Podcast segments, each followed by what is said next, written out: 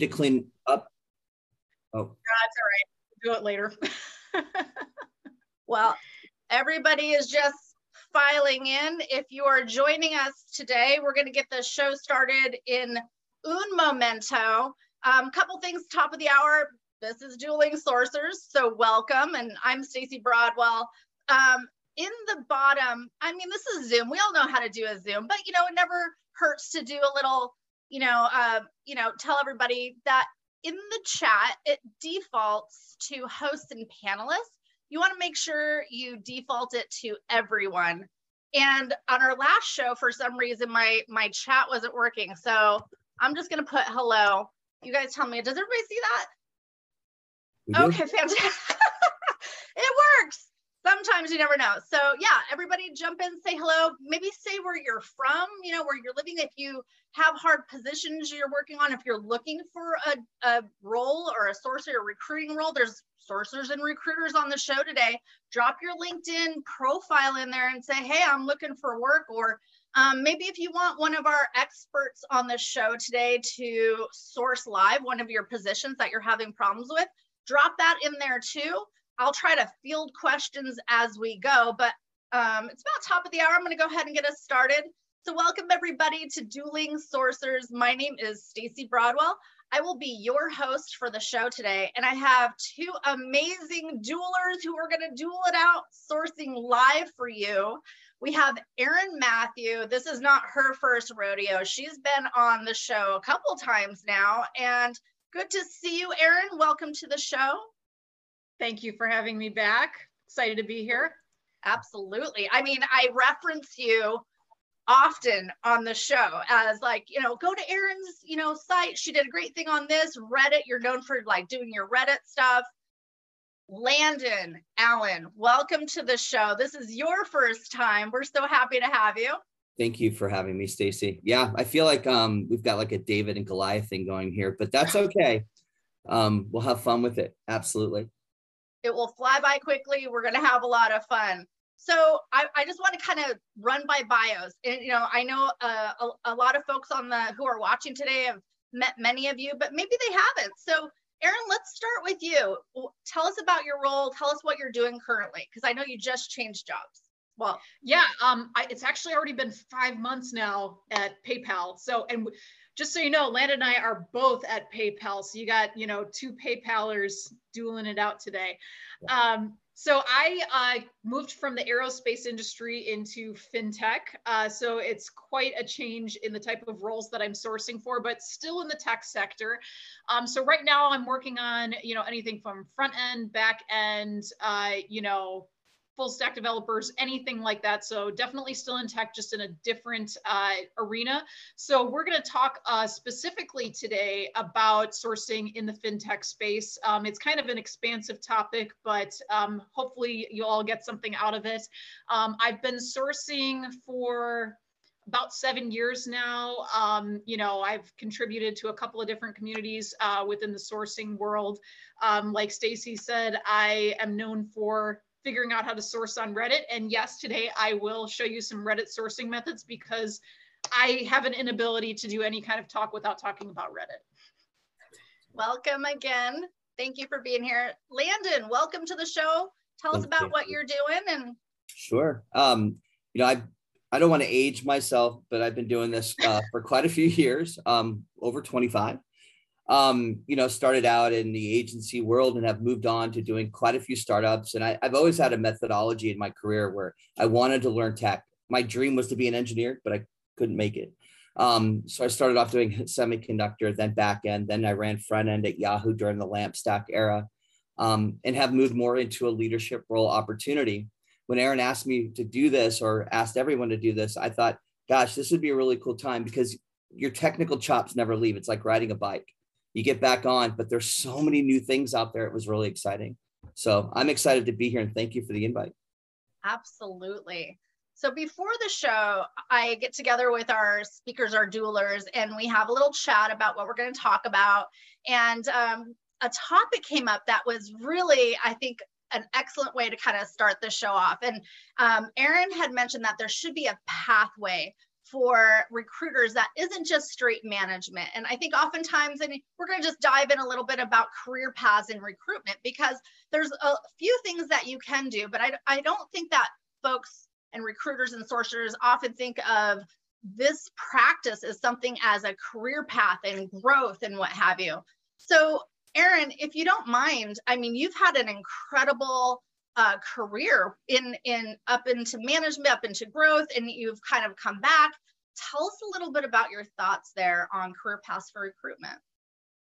Yeah, so I think that it really depends on what company you're in when it comes to what your options are for advancement within talent acquisition. And really, there are still, I would say, the majority of companies out there that see sourcing as a stepping stone to recruiting, when in reality, there are so many technical aspects about this career that can really take your skill set to the next level, to the point where there's very few people that can do a lot of the skill sets that can essentially level up your capabilities for sourcing. You know, to be able to do, you know, sometimes 10 times the work in half the time, if you know, certain automation and hacks and things like that. So I think that, more companies need to look at options for sourcers to take on mentorship opportunities. And, I'm very lucky that at PayPal, they're allowing me to move into that type of role as well, because as I mentioned before this call, I went into management in my previous role. And there were some things I liked about it, but overall, it just wasn't for me. And it took me away from the things that I loved the most about sourcing. It's, being in there every single day, running the searches, going into the rabbit hole and finding things that nobody else is finding. And I think that like I said, there needs to be a higher level of advancement for sourcers and recruiters within recruitment teams. And, I've had certain ideas about that, like, following the same kind of track that software engineers do, like having principal level or, sourcing architect, whatever you want to call it, or even like talent acquisition project management. That could be a role in and of itself, because think of how many projects your department has to do in order to get to where they want to be process-wise, implementing and putting together new workflows. That is a skill in and of itself. But when it comes to managing people, I don't know that that's a compatible skill for every single sourcer and recruiter out there. So it's kind of like a lot of people seem to get stuck in their career once they've reached a certain level of capability with sourcing and recruiting. So, definitely want to open up the conversation to the greater community about that to, see what's possible. It's something that, runs around in my head all the time. Let me interject, Erin, if you don't mind, because I really like the fact that you threw in like almost like architect project management, because a lot of times sourcing is project based. Hey, company is having struggles right now with this certain area. Let's target that and let's go after that talent. How are you going to execute on something similar to that, or creating talent pools, things like that, new skill sets. Back in the day, I used to have to go after like compiler engineers. No one hears about that anymore. But you had to get unique in order to build that sort of addressable market, and being able to know what those tools are and having the opportunity to research and share with others doesn't necessarily mean management. It's educating the other ICs on how to better themselves and doing their craft. I really enjoy the openness here, because admitting that you're not you don't want to manage people is often hard, because you think, oh, management's the next level. But there really is, like you said, akin to engineers leveling within sourcing and recruiting. And it might be initially you are doing those fungible pipelining searches where you're just looking for an initial profile as a sourcer, and that might be level one, right? You're just looking across the board for one particular profile. You're not aligned to specific recs. And then level two would be more you're aligned to sourcing on recs. You are looking at different profiles specific for recs. And then a level up from that, like you said, Landon and Erin, would be the aligned to different projects, groups, and communications across different technical groups and across different technologies and different hiring managers. So the more you can manage those, that actually shows a level of that ability to organize your projects. And that makes you a higher level, more valuable sourcer and recruiter, because I mean, we're managing massive amounts of data and processes, right? Yeah. Yeah. That's the real challenge. Absolutely. Yeah. And problem solving too. Like, you know, true sourcers are great at troubleshooting. You know, like if we can't figure out how to grab a list from a certain platform, we're like, okay, I'll try this scraper. I'll try that one. Okay. Looks like I have to build something to automate this. You know, it's really cool to be able to problem solve. And I think that that's another aspect that often gets overlooked about the value of sourcers within TA departments. Absolutely. Great, great stuff. And I like all the comments within the chat. Yeah, it's really important to share this, that Barbara says, and she wants to thank us for sharing the different options to consider. And somebody commented on your shoe collection there, Landon. Oh, no. Notice that. Should I interject and give a little update on how I got to this point with the sneakers? I think it might be necessary. Pretty cool.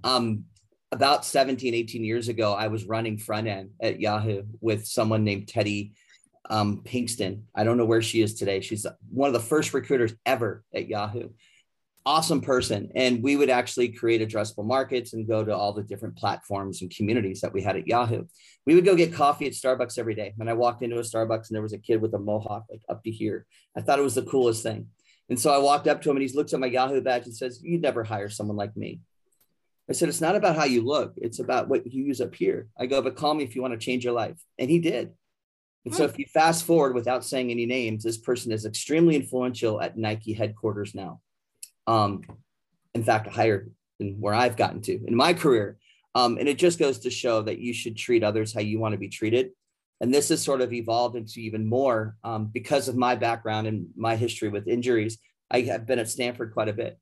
So Stanford Ronald McDonald House is where they have terminal kids. And so I actually go up once a quarter and meet with kids that are terminal, find out sneakers that they love, and I buy them and bring them to them. And sometimes companies will support me, but a lot of times I just buy them. So. Well, that is a story that's got some depth to it. Thank you very much for sharing that. And Amber even, you know, echoes that is beautiful. Yeah, thank you. Are you wearing Nikes now? Oh no, this is not. I'm wearing comfort. You know, this is. So nice. Called me out. Yep. And I think, you know, obviously Erin's got her cat in the background, her sweet little kitty. It's actually a dog, but he. That's what somebody said. It's a dog, but he acts like a cat. Yeah. Okay. So let's go ahead and dive into it. I mean, we're here to share some sourcing. So I want everybody to buckle in. You're watching Dueling Sourcers. If you want to know about the other shows or past shows, go to techrecruit.io. You can look at previous stuff as well as see our upcoming shows. But I'm going to hand it off to this crew. What do we got? Awesome. All right. I'm going to start by sharing my screen. So everyone let me know once you can see it. Yes? No? Yes. Okay, awesome. So we are going to talk about sourcing developers within the fintech space, and that can really mean a lot of things. So what do developers do within fintech? So they can do any number of things. One of the major tasks of software engineers within fintech is building and updating applications for either the banking or payment industries. So Landon and I, we work for PayPal. So obviously we're always building out a lot of applications internally and externally, specifically for payments. And we also own Venmo. So, you know, if you didn't know that before, you do now. So chances are you've used some of our products before. Mobile payment solutions. You might, you know, if you're sourcing in the fintech space, you might be looking for mobile developers. That's a very niche area. Typically, they'll be working with development languages like Swift. But you know, it's a. We'll show you a couple of cool places to find those mobile developers as well, whether they're Android or iOS. Cybersecurity. I know Landon's going to have a lot to say about this. He used to work quite a lot in security engineering as well. Obviously, you have to make sure that all of your applications are secure when you work in fintech. So cybersecurity is a big part of engineering. And then, of course, blockchain and smart contracts. PayPal is, in fact, getting into the blockchain space. It's not always related to crypto either when it comes to finding blockchain developers, no matter what company you're with. I'm continuing to do more and more research into this area, and it's really fascinating the applications for blockchain outside of cryptocurrency. So regardless of whether this whole crypto winter is ever going to end, you know, that's anybody's guess. But I truly believe that blockchain is very much here to stay when it comes to technology. So we'll go a little bit further into that.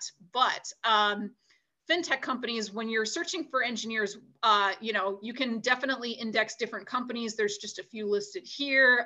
So like Stripe, Klarna, Chime, Amex, PayPal, that's us, Cash App, Fiserv, any of those, you know, just to kind of get you into the headspace of this is where we're sourcing. What is the common tech stack for fintech? You'll see a lot of developers that code in C#, Java, Python, SQL, JavaScript.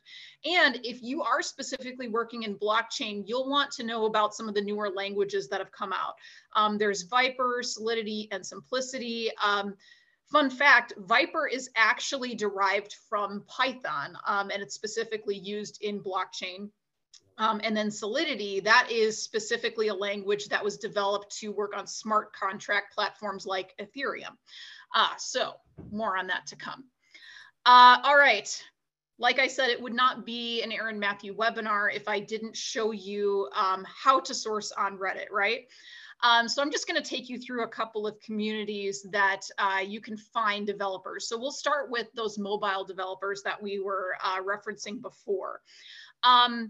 I always tell everybody, if you're going to source on Reddit, be a sourcer first, a Redditor first and a sourcer second. So this is a community that can be very kind of touch and go. You want to make sure that you're giving more than you're taking from the communities and that you're respecting the rules of every community as well. Now, at first glance, this might just look like, you know, a developer community, not a place really for recruiters to be interacting, right? The first thing that I always look for when I find any new community is, do they have a mega thread for hiring? And it turns out that they do. This looks like it's a little bit smaller of a community. You know, there's 200,000 members. It may seem like a lot, but I've seen some developer communities with over 1 million. But it looks like for this weekly hiring thread, there isn't a whole lot of activity, which means that if you're looking for mobile developers, your ads can really stand out in a place like this because there isn't a whole lot of competition from other companies out there. So I definitely encourage you to take a look. This is the Android Dev subreddit. Let's see, there is one for iOS. Again, I always encourage you, read all of the rules before you post anywhere. Obviously, it says no excessive self-promotion, but I do believe, yes, this subreddit does have an open source help wanted that you can post monthly on as well. Let's see. Okay, so this is a community for Solidity. That was the programming language I talked about that is specifically related to coding smart contracts for the Ethereum blockchain. So it looks like this community is not very heavily moderated at all. It's still a little bit smaller. So they don't have any rules listed, which means technically we can post jobs on here if we really want to. And actually, if you look right here, someone is posting jobs looking for a JavaScript developer. So definitely should check that out. This next community is where I kind of went down the rabbit hole earlier today. So this is specifically a platform for developers within the cryptocurrency space. It's specifically for discussion about development. It's not speculative posts about which cryptocurrency coins you should buy, which it's important to make that distinction on Reddit because they're two very different communities of people. And we specifically want developers, right? So I read their mega thread for anybody that's new to the community. And it turns out this subreddit has a Discord channel. I don't know if anybody has ever sourced on Discord before, but it's still very much an untapped resource, I think, within the sourcing community. And I really was not that surprised that there's a Discord community associated with the subreddit, because there's actually quite a bit of overlap between the gaming community and the blockchain community, because there are starting to be more applications for blockchain within gaming. So let's take a little bit of a look at what this community is like. Oh, cool. It looks like they were having a merge viewing party for the Ethereum mainnet. But let's scroll up here to the announcements here. It looks like they actually have a section that they just added where recruiters are allowed to post jobs. So that's kind of cool that we actually have that here. But what I like to do is going into the individual profiles to see if there's any information about the users that we can find outside of Discord, because in places like Reddit or Discord where people are just going to, you know, have fun and learn more about their craft, I try to leave them alone on those platforms if at all possible. But if, as you can see right here, they have all of the users separated out by discipline. So there's some people that are in marketing or PR within crypto or in management. But we've got 303 developers that are online right now. Let's see what's going on with this person here. So we've got a profile. It looks like he works in Solidity and Web3, exactly what we're looking for. And let's see, is there anything else about them in their profile that we can find? Let's see. Aha, we've got a GitHub profile. Yahtzee. Yep. Exactly. So this person, obviously his name is probably Justin W. So how do we go about contacting them? I'm sure that this is a method that is shown over and over and over again in the sourcing community. I'm going to show it again anyways in case anyone hasn't seen it before. But this is how you find a personal email from someone that has a GitHub profiles. We are going to look into repositories. We're going to go to one of them. And then we're going to take a look at their work. Okay, thankfully he does have a commit. He has one of them, it's all we need. We're going to go to commits. We're going to go into the actual commit with this little numerical sequence here. And then we're going to go all the way to the end of the URL within the commit. And then we're going to hit dot patch. So essentially we are going to look behind the source code of the page, and there we go. We've got his personal email right here. So anyways, highly encourage you to check out the Discord communities, but once again, be respectful of that space. You know, people don't go to those communities necessarily to be recruited by sourcers and recruiters, but definitely check it out. So I am gonna stop sharing and turn it over to Landon for his next example. Awesome. Trying to expand this thing here. Fantastic. And I should be able to share this because I worked at Zoom. So this should not be an issue whatsoever. Show all windows here.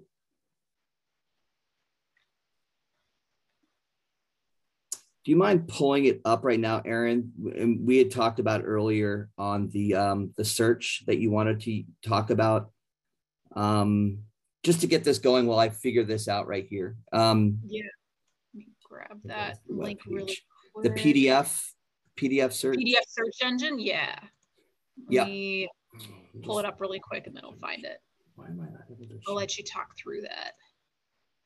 Here we go, I got it. Oh, you got it, okay, great. Here we go. So this was a really cool tool that, you know, when Erin and I were talking about how we were going to approach this, and she brought up this really cool, sort of like a resume aggregator. It allows you to search for documents on all different browsers and all different cloud storage areas or wherever it is that you're going based on the different type of search, whether it's a PDF search, doc search, TXT search. If you're in security, this is really important. Security engineers do not like to put anything other than on a text search because it's very hard to find. So this is really cool if you wanted to take an opportunity to go in and type in things like numerical optimization. As I mentioned earlier, very small addressable market. I want to find people that have PDF searches. Why is PDF important?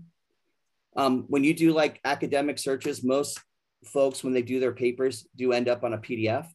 So this will actually aggregate that data and allow you to find what's important to you, which is either white papers, documents that allow you to see what they're studying, and really will lead you on that wild goose chase down to their resume at some point, or at least the contact information where you can get them on a call and start discussing it.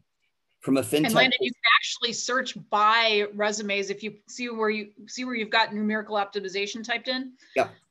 Type in resume or CV in parentheses.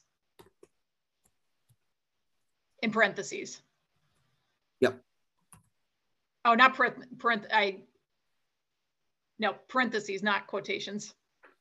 Oh, so I'm sorry. You meant this. Yeah. Sorry. Okay. So do resume or CV in parentheses. You're using quotations again. Yeah. Sorry, Erin. Let's just move on from this. I just wanted to use this as a great tool that allows you to search on the attachments and what they're attached as. And this will allow you to search a lot of different search engines to come up with the data you're looking for. And I also want to be very clear, it's not just looking for resumes, right? A lot of us go down that rabbit hole of just trying to find resumes.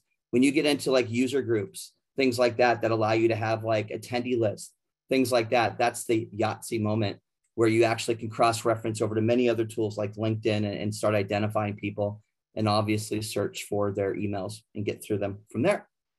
I'll turn it back to you, Erin. What's your next one? And if you want to jump into this a little bit more, because I know you had a lot of passion on this one. I'm sorry I didn't understand what you were asking me. Yeah, so I actually just put the link to it in the chat. So I'll go ahead and share my screen and show you again. Here we go. All right, can you all see it again? We can. Okay, so what I was trying to say was in parentheses, we do resume or CV, right? And someone asked why use parentheses? Because it's grouping two of those like terms together that we want the search to bring back, right? So let's say that I wanted to find software engineers in fintech. So I would put software engineer in quotation marks. And the reason that I put that phrase into quotation marks is because if I leave them separate, it's going to search software and engineer separately within the search. And then finally, I want fintech included in this because we're essentially searching in the fintech space, right? Yep. So the quotation means it has to say it, right? The whole sentence. Yeah. Yep. So let's see, we've got Joel, looks like, my WenX extension is going off here. I don't know what happened there. So we'll open that in a new tab, see what else we can find. This definitely looks like a CV of someone else. This person's got fintech in their resume as well.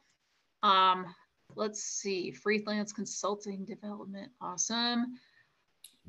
Oh, wow, look at this. He's got pretty much every way possible that we could get in touch with him. So he's got his GitHub, he's got his Stack Overflow, he's got references. He knows how search algorithms work. He certainly does. He certainly does. Let's see. Oh, he's worked for Kayak before. You know, Erin, someone asked if there's a location you can add on this to sort of minimize it. Absolutely. We can always add a... we can always add on a location. So let's do software engineer, fintech. Let's see if anything comes up in Atlanta. And David, your question on what Boolean string, these are basic Booleans. You can pretty much find any cheat sheet out there on Boolean strings for search. And this is possibly the most basic one. There's a lot of other ones out there that are extremely more complex, and which Erin has sent me quite a few times. And they give you a chance. And we'll be going on that a little bit later, where you can add and take out certain keywords. Like when you have companies that you want to search, you can have a certain list of companies, but then take out those names and put new ones in, fintech companies, or you can do hardware companies or something like that. Go on there. Yeah, definitely. And Landon's going to talk a little bit about natural language queries as well, which is one of my favorite types of Boolean. And God, I'm a nerd. I've got a favorite type of Boolean. Anyways, so by adding a location to this search, we were able to find fintech software engineers in Atlanta, and it came back with 259 results, which I think is pretty cool. And those are all PDF results.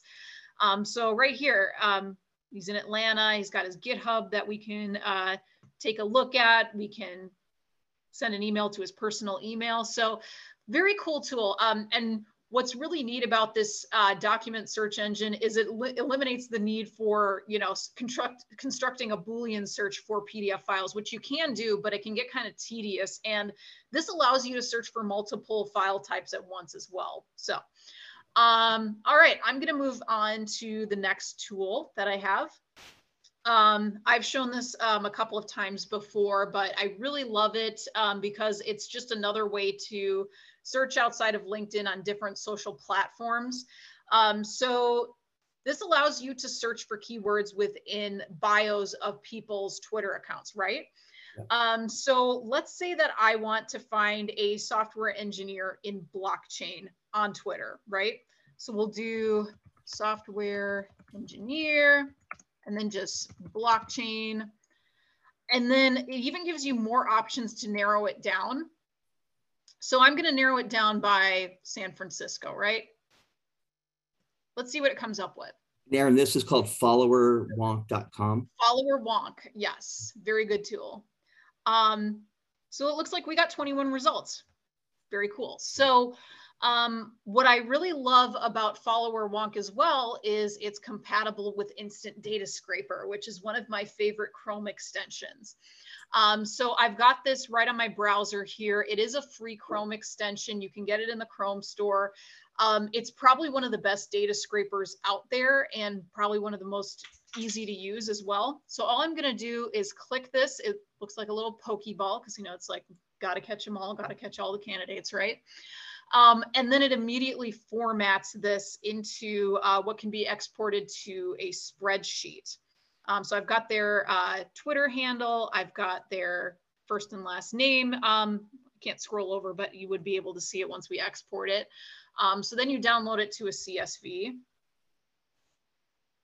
It's critical. Yes.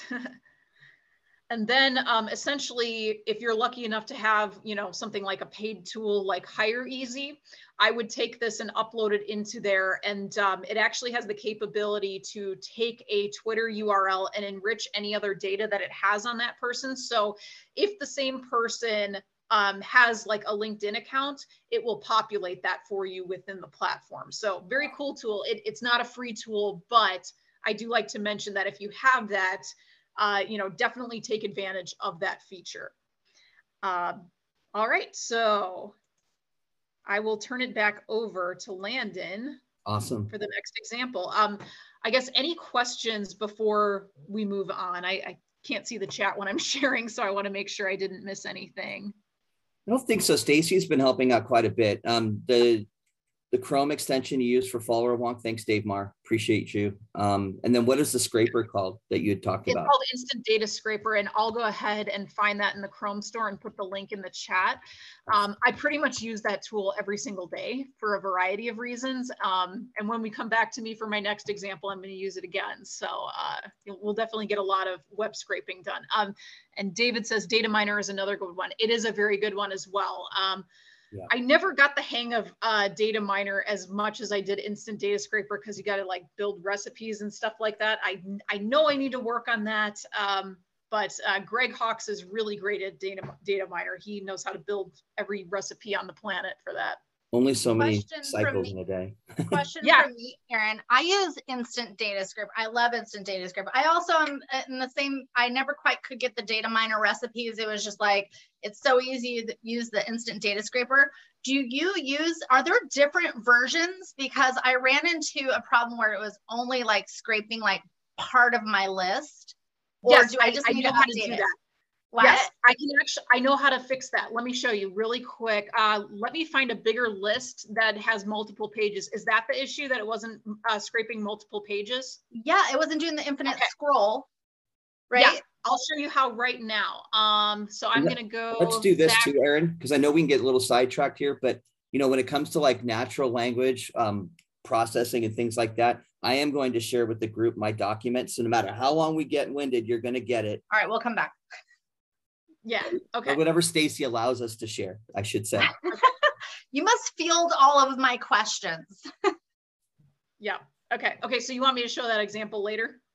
No, I want you to go for it right now, because this is a really good topic. This is sorry, what the people are asking for. All right. So, I changed the search here so that I would get 1,800 results and it would have more than one page, right? Yeah. So Stacey, when you've got Instant Data Scraper, you're gonna pull it up, right? That's the Pokemon ball in the Chrome for everybody. Yeah. So, it looks like it already has this feature because I've scraped this website before. But normally, what you'll see right here is instead of infinite scroll, you'll see a button that says Find Next button. It won't say Start Crawling, but it'll say Find Next button. You'll click that, and then you'll go out of the browser, and then you'll scroll down, and you'll select the next button, right? And then, yeah. And then you're essentially telling the scraper, this is what you push to get to the next page. So now when I say start crawling, here we go. Okay, so you have to demo going to the next page and then it'll record that action and do it for you. Exactly. Yeah, I ran into the same thing. But now that it knows what the next button is, it can continue to keep crawling. So thank you. Okay. Yeah. Yeah, I actually had to go to YouTube to find that out actually. So I use YouTube all the time. Erin, you mentioned HireEZ too, as far as getting email. Can you just go over that real quick on what that is?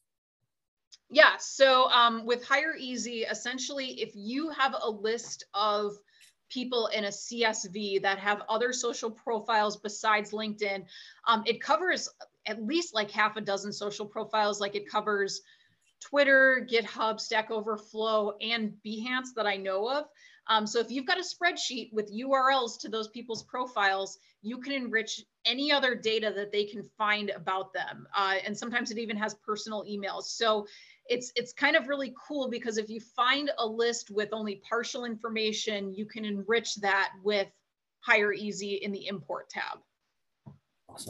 Awesome. Yep. So, all right, back to you, Landon. Yep. You're gonna cover natural language search with us? I am, yep. In fact, I'm gonna share the document that I created earlier today. If anyone, according to Stacey, share this with us later. Right, if Stacey gives me the okay, I will share this afterwards.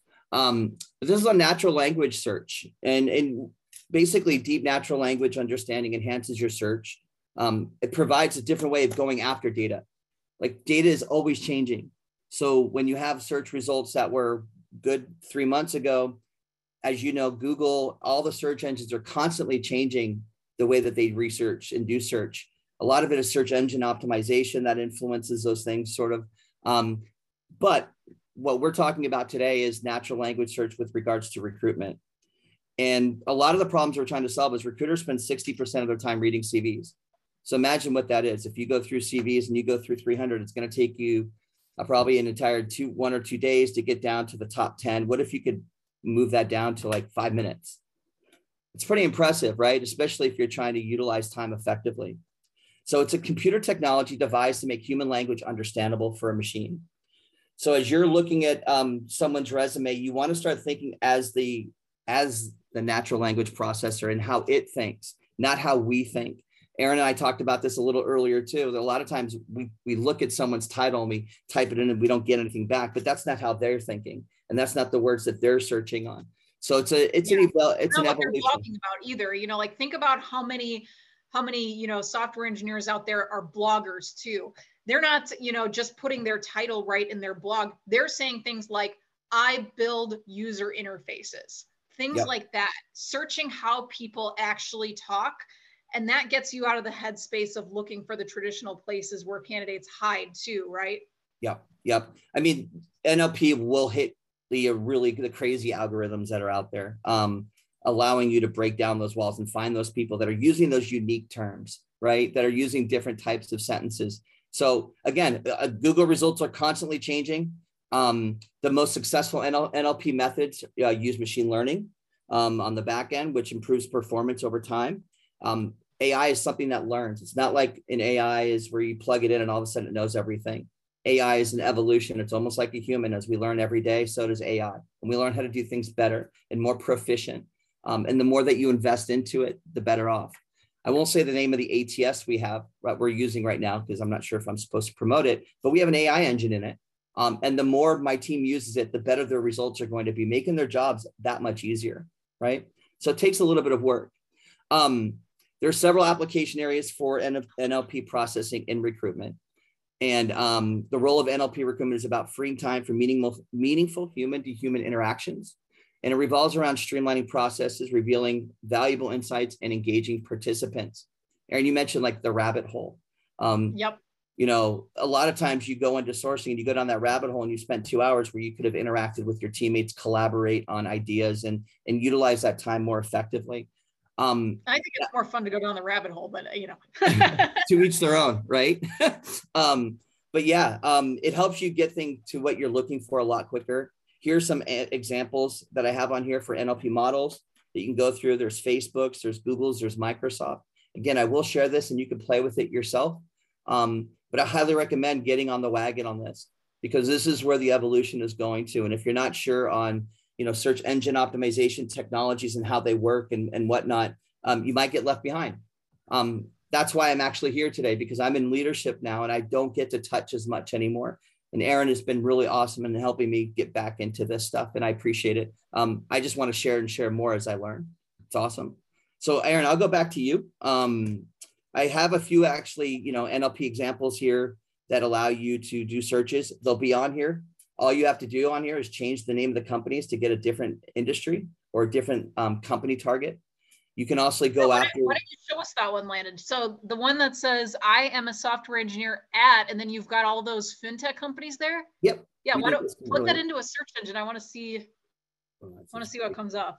It's a great idea. Okay. And I think you got to share a different screen if you're. There we go. I'm getting the hang of it. Getting the hang of it. Yeah. We work on teams at PayPal, so we're getting reacquainted back to Zoom. And then here we go. Oh, you got to put that in the Google's. There we go. Perfect. Okay. Wish you could see it. So Erin, talk to it. Yeah. So there we go. Do you see how it's highlighting the natural language query that you put in there? I am a software engineer at, and then it plugs in any number of those fintech companies that you listed in the Boolean string. It would be interesting to ask our audience, like, who has actually written, I am a software engineer, in quotes. Yeah. Yeah.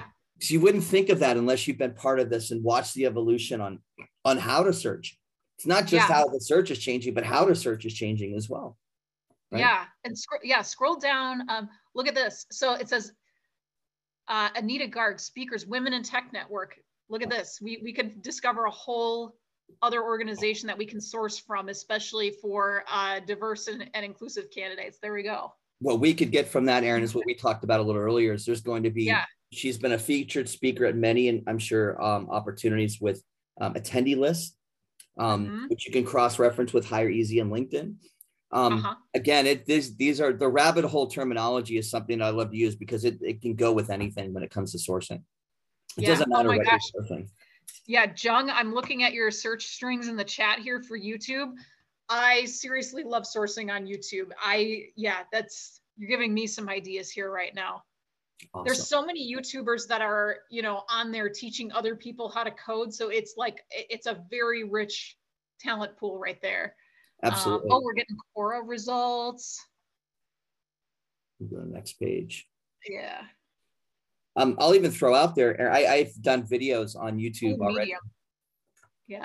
Yeah, I've done YouTube videos before, and they're out there still, if you want, on how to interview for like at FAANG companies and things like that. But I'm noticing I used to get a lot of hits in the beginning until I went back and started looking at it. And you have to update everything because search is changing. It's a constant flow of change. So just make sure that you're on top of it. Right here, you've got Intuit, right? Fintech, payment platforms, angel list software. And that'll put you into another user group as well. So there's quite a few things you can do here. It's just another avenue to finding talent. So Erin, awesome. Back to you. Cool. All right, I'll take control of the screen again. All right. Another really cool way that I've been sourcing talent is layoff lists, right? We're seeing a lot of layoffs happening within the tech sector.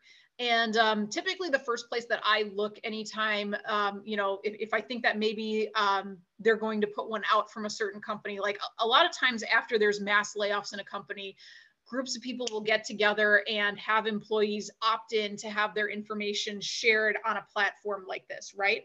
Mm-hmm. The cool thing about this platform is you can separate it out by industry.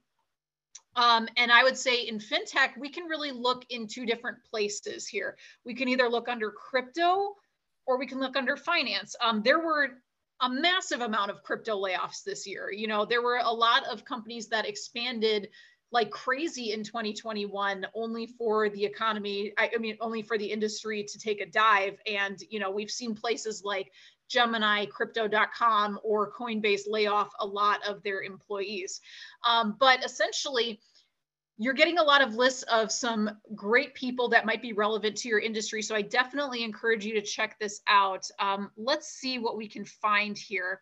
I mean, I want to show you some, you know, examples of how you can actually go through these lists. So this one, yeah, this was with the company Blend. So now most of the layoff lists that I'll see are nice little Google Docs, but sometimes you'll get one that's formatted a little bit weird like this. I would say typically Instant Data Scraper is the one that you want to use for anything that looks weird. Because once again, like, yeah, you get their first name, you get their job title here.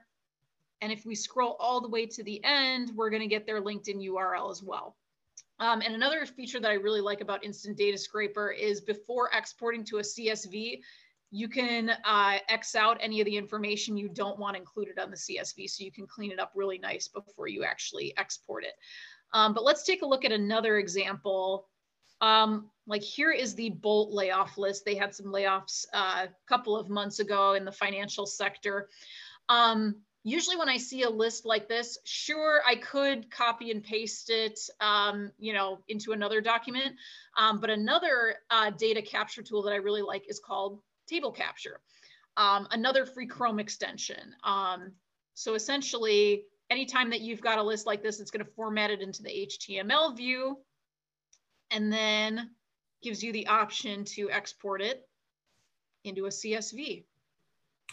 And it's wrapped up all nice and tidy. It's awesome. There we go. That's powerful. So, all right. I have one more too. You got one more. Okay. I do. I know we're running out of time, but there is one that I'm probably the most passionate about because you know, back in the day when I was sourcing, I did quite a few like Stanford startups with Professor Tom Lee. That was just back in the days when I was into the hardware and building out PLLs, DACs, ADCs, very specific blocks within the chip. How do you find people that create very specific blocks? That was always the big problem that I had. And then I came across, you know, on Google one day and I was looking at their other options that they had, and they were talking about academic search engines. I don't know if anyone here has looked at the academic search engine on Google. It's not there right now. I'm hoping it'll come back. I just haven't used it in a year. But it allowed me to start working at some of these startups that I work at that were funded by academics like Stanford and Berkeley. And this allows you to originate your search through the academic servers first, then get to the organic results. So for example, if you ever saw the movie Social Network, remember there was that time that they talked about the Harvard email, like how arrogant they were about it. Like everyone, the most famous email in the world is harvard.edu. Same exact thing here. You know, you want to be able to get to those people, and how can you? So we came up with this really cool idea with Professor Tom Lee, and you can look him up at Stanford. He's still there. Awesome professor on the hardware side. He said, Landon, why don't you start looking up classes? I'm like, what do you mean by that? And he goes, well, if someone's passed my class, the EE323, and they've gotten a B or higher, I would like to hire them. I'm like, wow, the lights went off. Like you just gave me a little bit of a foundation to work off of. And that's how the academic search engines came up. I'm not going to pull them up right now because once I saw that Google's wasn't there, I didn't have a chance or I didn't have time to go through and find all the other ones, but there are quite a few. And of course, if Stacey allows, I will send those out for you as well. There's one for, you know, for Microsoft, they have their own. You can even go to like AltaVista still has that on there as well, some academic searches with Babelfish on their stuff. God, AltaVista, you're taking me back. All these old search engines. Right, yeah. Lycos. Yeah, which was the easiest to hack on the back end. Anyways, we won't go there. But yeah, the academic search, if you take nothing away from me, what I told you today is start working on the academic search and classes that people have taken. Everyone, especially if you're an academic and you're really into moving that along, getting multiple degrees and making sure people know what you know about. Usually we'll put something out there with regards to a white paper or store it on a server somewhere. And typically those are academic servers. So I almost got to a point where I got kicked out of the Stanford servers because I was in there every single day looking at the hardware group for PLO DACs and ADC people that knew how to build those specific blocks.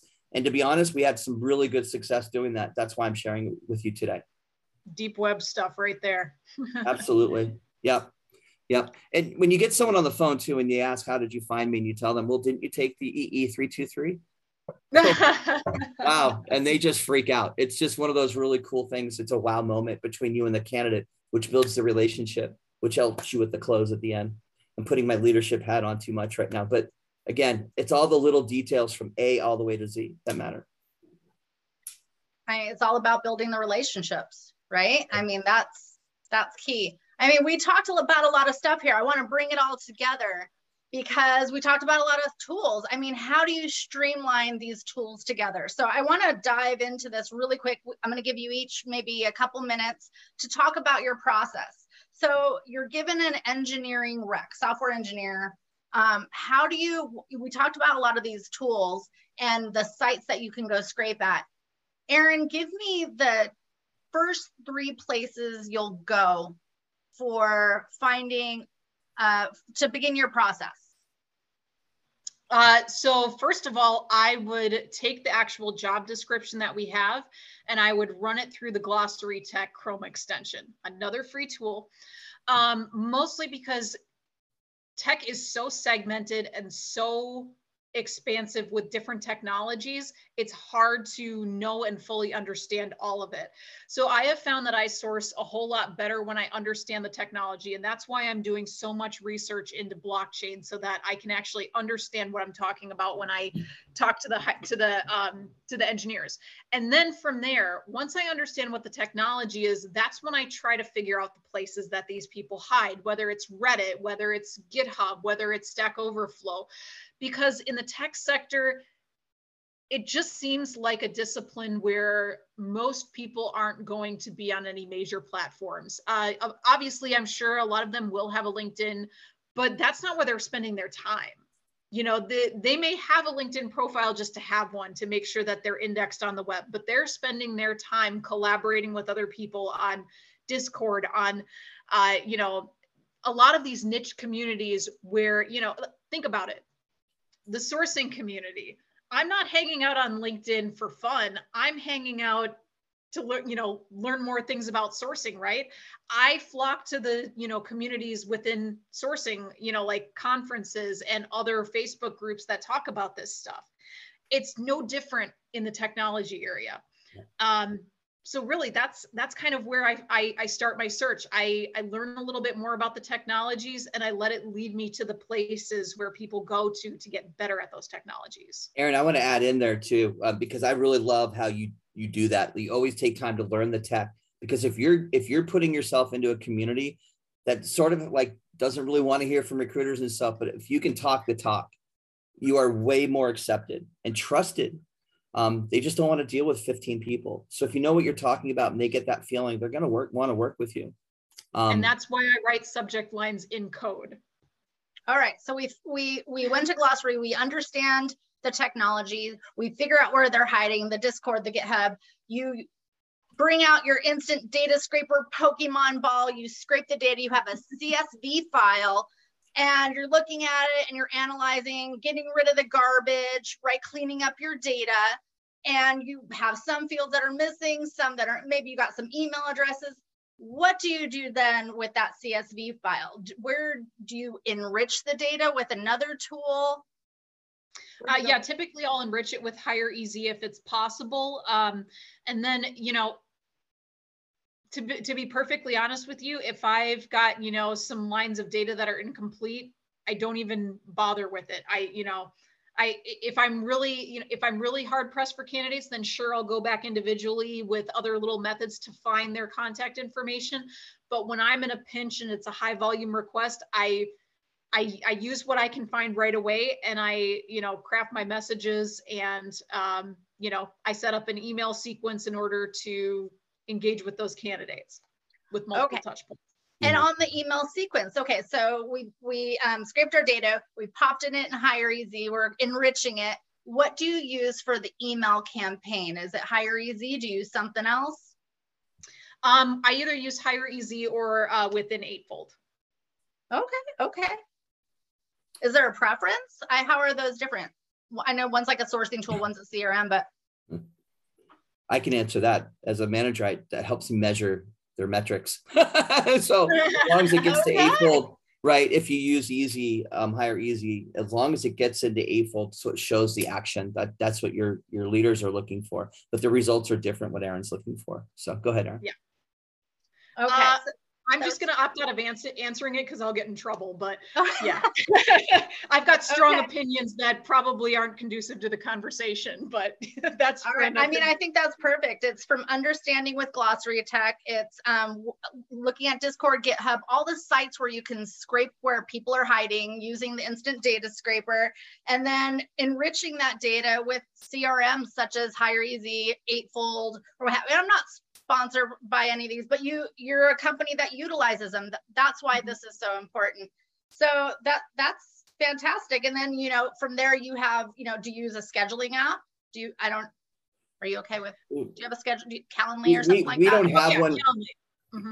Yeah. I mean, we use Eightfold right now and we have our coordination, but we used to have a tool when I was at Zoom that allowed you to schedule with candidates, not just coordinators owning it. Yeah. But yeah, you know, we have I think it's just, we schedule through the ATS, basically. Okay, really cool. Workday. Yeah, you can't get away from it. Yeah, Eightfold sits on top of Workday, right? Like my old boss at Swarm was the VP of talent at Workday. And when I mentioned it to him, my mentor goes, you know, Landon, at Workday, we don't even use Workday as an ATS. We use JobVite on top of Workday, so. Oh, interesting. It's fascinating, isn't it?